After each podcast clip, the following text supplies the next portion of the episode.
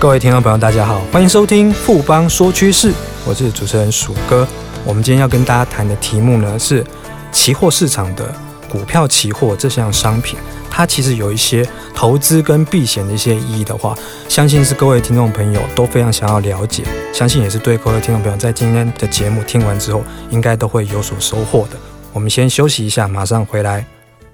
哎，最近五 G 概念股很夯哎，你有没有买啊？我当然是概念股一把抓喽！那么厉害，快教教我啦！富邦世代行动通讯 ETN 连接的指数成分是十档台湾极具五 G 概念的上市股票，而且 ETN 投资门槛低，小额资金就可投资哦！太棒了，我要赶快去买！富贵要人帮，ETN 买富邦。富邦证券指数投资证券经金管会同意生效。微博表示，本指数投资证券绝无风险，投资人交易前应详阅公开说明书。本公司经目的事业主管机关核准之许可证号为一百零七年金管证总字第零零五三号。欢迎回到富邦说趋势。我们今天很荣幸邀请到富邦期货研发部的钟俊佑乡里来，我们谈谈股票期货这个投资商品是什么。俊佑好，鼠哥好，各位听众朋友大家好。俊佑可以请你先跟我们大家聊聊说，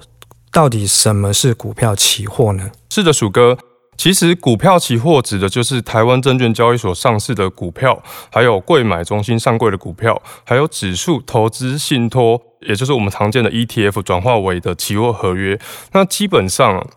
它其实就跟我们一般的商品是差不多的。那其实就是它的交易时间部分，其实就是跟期货呃商品是一样的，那就是八点四十五分到下午一点四十五分。其实股票期货它基本上每个月的时候都有一个到期，就是到期日的问题。那其实基本上它在最后交易日的时候呢，呃，交易时间就是由八点四十五分到下午一点三十分，那它就是会有一个结算。那基本上，呃，股票期货合约的部分呢、它每一口股票期货合约其实就代表两千股的股票，也就是我们的两张。那其实它的报价方式就跟股票是相同的。那不过，其实它在投资上跟股票有稍微一点点的不一样的差异。那其实就是在于说，股票期货这个合约呢，它其实基本上是以保证金方式进行交易的。那假如说你买两张台积电的股票，那基本上你是要花差不多六十七万元的现金来购入呃台积电的股票。那如果你以股票期货合约购入的话呢，其实你只要支付六十七万元的十三点五 percent 作为保证金就可以了，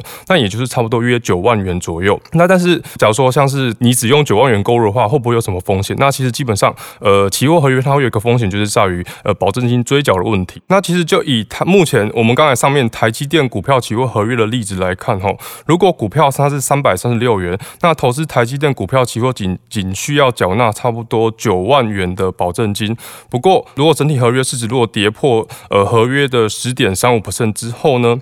其实就是需要将保证金追缴到原补缴至原始保证金的位置。那其实以我们上面的例子来看，那基本上合约只要跌落到差不多七万元左右的话，其实你整体就要就把保证金补缴到九万元左右。这边俊佑这边有提到一个重点啊，其实我们大家注意到说，如果说你从九万掉到七万的话，你可能要补缴保证金嘛。而且你看一下你投资的那个市值的话，其实是六十七万，所以等于是说你是要跌三趴多，你可能就要追缴保证金了。所以一般的话，一边。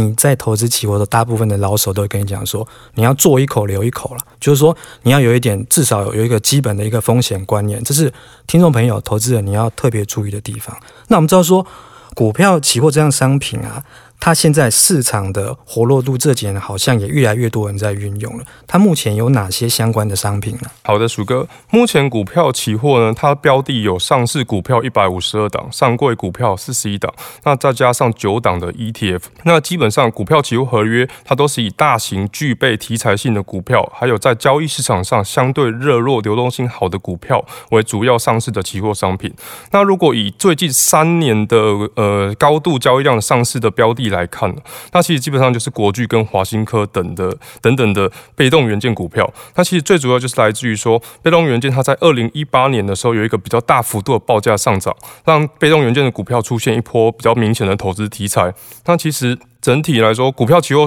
交易所它就是把被动元件这股票纳入上市的推行的标的。那其实，呃，另外呢，其实在交易量的部分，股票期货它整体市场的交易量在二零一四年到呃二零一九年呢，复年复合成长率大概有二十五 percent 左右。那股票期货它整体市场成长差不多是在两百八十二 percent。那基本上。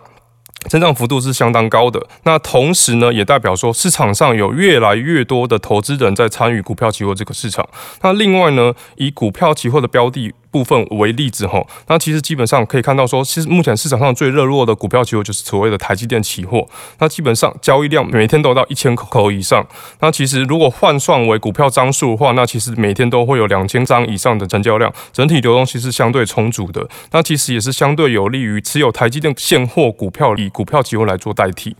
那我们知道说，股票期货其实它有一个比较特别的地方，当然它有很多优点，像是待会你会介绍，就是它的可能成本优势，然后还有另外就是没有融券回补这个问题，因为你是玩你用的是期货嘛。那另外还有一个很特别的地方是说，就是我们可以用它来反映这个除权息，就实际上借由这些所谓的权益调整这部分的话，感觉是比较投资朋友比较有兴趣。知道这个部分，可不可以简单介绍一下说，说股票期货它有什么样的优点，值得投资人来留意？好的，鼠哥，那这个问题问得非常好吼。那基本上股票期货的优点主要是六个优点了。那其实基本上就来自于刚才鼠哥有讲到，就是低成本优势，没有融券强制回补的困扰，那也不用担心在市场上你会借不到券。那再来是股票期货它是多空交易灵活的商品。那再来就是比股票期货它是比融资融券有更高的杠杆倍数。那最后呢，其实股票期货。它可以透过权益调整的方式，直接在除息当日直接发放现金股息给你。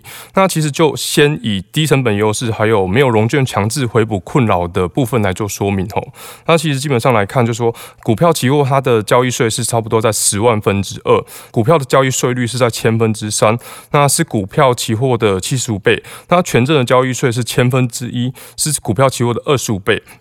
那在相对上呢，其实，在交易税率方面呢，股票期货它其实可以比呃股票更节省呃交易税的部分。这边有提到一个，就是它的是交易税，等于是说我们现股交易是股票期货七十五倍嘛，其实里面有一个很壮观，其实本来投资人可能会觉得，哎，不是应该一百五十倍嘛？而不是因为你股票期货一口。等于是两张线是七十五倍，这个东西大家其实看一下数字，简单的想一下，了解一下就会知道。那这边君友可不可以简单举个例子来跟大家说一下？好，那我们以刚刚台积电的例子来看哈，那其实基本上也是假设台积电的股价是三百三十六元。那基本上，假如说我们交易一口股票期货，还有同时交易两张台积电的股票的话，基本上如果以股票期货交易税率是差不多在十万分之二，那股票的交易税率是千分之三，那以三百三十六元作为买进卖出的呃价格来做比较，那基本上交易台积电股票期货交易税是差不多在二十元左右。那台积电股票的，假如说你交易现货股票的话，那交易税是在两千元左右。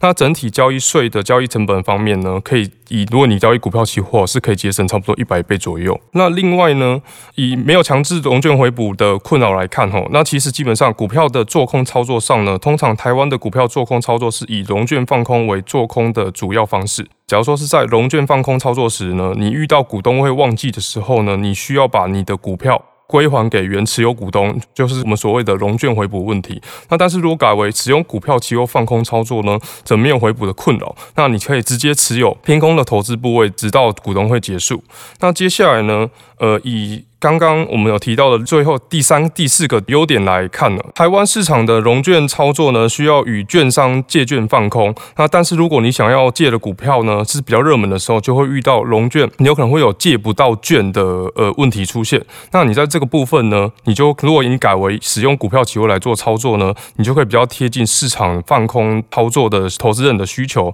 那另外呢，在交易上，呃，如果你在除权股票除权期间呢，股票的信用市场将会有一段停止融资融券的交易的部分。那基本上，如果你在呃这段时间有回补的问题的时候呢，你是投资人的话，你就会相对面临到了价格波动的风险。那这是相对比较不利于呃投资的部分。那如果你采用股票期货投资呢，你就没有这个问题。那其实你也是相对会有利于投资还有避险的交易。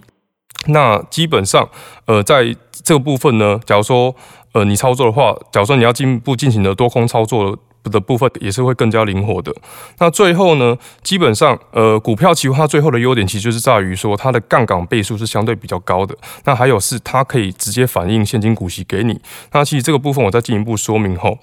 那其实以股票期货的保证金是现货市值的十三点五 percent，那基本上杠杆倍数是七点四倍。那融资呢？你是向券商来借钱买股票，那投资人需要自付四十 percent 的呃资金，那基本上杠杆是二点五倍。那如果是融券的话，呃，券商去借，假如说你跟券商借出股票卖出呢，投资人需要自付九十 percent 的资金，那基本上杠杆是一点一倍。那在资金使用效率上呢，股票期货它的应用交易工具呢，它有比较高的杠杆倍数。那另外呢，在现金股息的部分，那假如说你是投资人购买一张股票，你在领取除息当日，你在领取股票现金股利的时候呢，你需要等到三周之后才进行发放。那假如说你是以股票期货呃合约作为买入的话，你其实在除息当日就透过调整权益的反应呢，来直接把现金在当日发发放给你。接下来请俊佑跟我们谈一下，说我们在做股票期货的研究的时候，我们知道说做研究一般就是有由上而下。Top down 跟由下而上 bottom up，那这两样的研究的方式有什么不同呢？是的，鼠哥。那基本上股票期货的研究方法基本上就跟股票一样，就跟刚才鼠哥有说到，其实就是拆分为两大类。基本上一种就是由总经面往公司面看的 top down 研究方法。那此类的研究方法其实会比较专注于总体经济市场的变化。那再借由总体经济市场的变化来判断股票投资的方向。那另外一种方法是由公司面往产业还有总经面看的。Bottom up，那此类的研究方法呢，相对于 Top down 会比较专注于公司的经营策略、商业模式，还有经营绩效，还有产业成长力的部分。那首先进一步深入说明 Top down 的研究方法。通常 top down 的研究方法会先观察 GDP 内部组成的变化，那而 GDP 内部组成变化又拆分为消费、投资、政府支出、出口还有进口。那以台湾来说，主要观察的焦点就会在出口上面，因为台湾主要是以电子制造业为主的出口产业。那其实你就可以看到说，假如说出口数据增长拉高的时候呢，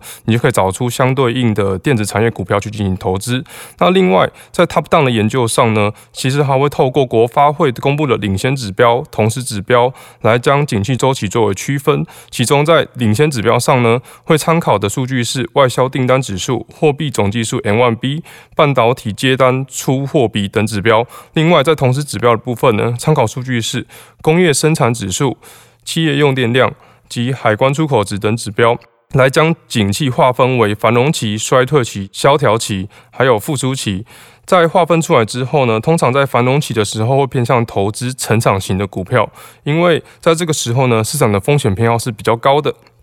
成长股票会有比较大的上涨空间。那在衰退期的时候，通常会持有防御型的股票，萧条期持有现金。那此两个时期的市场风险偏好比较低，投资意愿比较低落，较不利让资金流向成长型还有价值型的股票。那在复苏期的时候呢，会相对比较持有的是价值型的股票，主要因为。经历衰退时间，价值股票通常会遭遇大量抛售，出现低估；而在复苏时期呢，通常股票会有回归均值的特性出现，那进而去推升价值型股票的股票出现进一步的走高。另外呢，在 Button up 的研究方法上呢，投资研究的角度将会拆分为三大部分，分别会看的是估值、个别公司的财务状况，还有产业状况。那在估值方面，主要观察的指标是本益比还有股价净值比，通常是透过呃本益比还有股价净值比来判断股价的高低，现在是不是有高估或低估的状况。那再是财务分析上呢，首先会比较产业内部营收成长状况，之后再观察公司营收成长趋势。另外，在公司营运上呢，会去观察公司的经营效率，如营业利益率、毛利率等指标，在产业内部的表现及过去一段时间以来的走势，借此来判断公司营运状况是否与产业内部及过去一段时间都是维持相对强劲的营运状况。那除了观察公司经营状况之外呢，使用 Button up 的方法，也会去观察公司的财务风险状况。它主要是以流动比率、速动比率及负债比来观察公司财务风险是不是有开始出现无力还款，还有未来有。无力还款状况出现，最后在 Button up 的研究上呢，还会去参考公司产品是否符合未来市场的大趋势。那举例来说，哦，那其实以现阶段的半导体市场发展状况，则会相对关注五 G 基础建设、五 G 手机及高速运算等等的趋势。那我们会借由观察这些趋势来判断说公司的产品是不是有符合的状况，那借此来提供公司它未来可能会有的成长还有营运动能。最后这边可不可以请俊又跟我们提一下，说我们实际上在投资股票期货有没有什么实际的例子可以举给我们投资人参考？股票期货的投资方法基本上是拆分为做多股票、股息投资，还有搭配股票还有融券的避险操作。那首先看多股票期货的投资方法是以买入股票期货，后续于一定日期之后卖出的投资方法。那举个例子来说，假设一月二号以三十元买进两口三月份 A 公司的股票期货，在二月十号以三十五元卖出。那如果股价高于当初的买入价格的话，即使你透过买入再卖出的方法，这则可获取收益。另外，在股息投资上，可于股息配发前，透过事先买入股票期货之后，在除息当日，你就可以领到你的股息。那举例来说，假设 A 公司的将于七月十号进行除息，那透过在七月二日买入股票期货的方式，你在七月十号当天呢，你就可以相对领取到股息的收入。那最后呢，股票期货它其实属于衍生性商品的合约，但在操作上，则可以透过搭配股票还有融券进行避险的投资操作。那其中呢，若是持有股票的投资人，若过度担忧股票因为今年三月份可能会影响的，呃，影响行情的新冠肺炎，还有其他黑天鹅事件的利空出现，影响股价状况的话，那其实你就可以透过放空股票期货的方式，搭配现货操作来进行避险。那在避险的时候呢，你就可以减损你的现货的投资损失。那最后呢，在融券操作方面，如果在融券放空操作上遇到股票出现轧空的风险，就是我们所谓的股价不跌反而出现大幅上涨状况的时候呢，你就可以透过买入股票的相关期货来进行避险。那你可以透过这种方式来进把你的高空风险的状况出现压低，那进而去减少我们投资上的损失。谢谢俊佑今天带来这么精彩的分享，谢谢俊佑，谢谢鼠哥。经过今天的节目呢，相信各位听众朋友对于股票期货商品应该都有更进一步的认识了。富邦说趋势，我是鼠哥，我们下次见。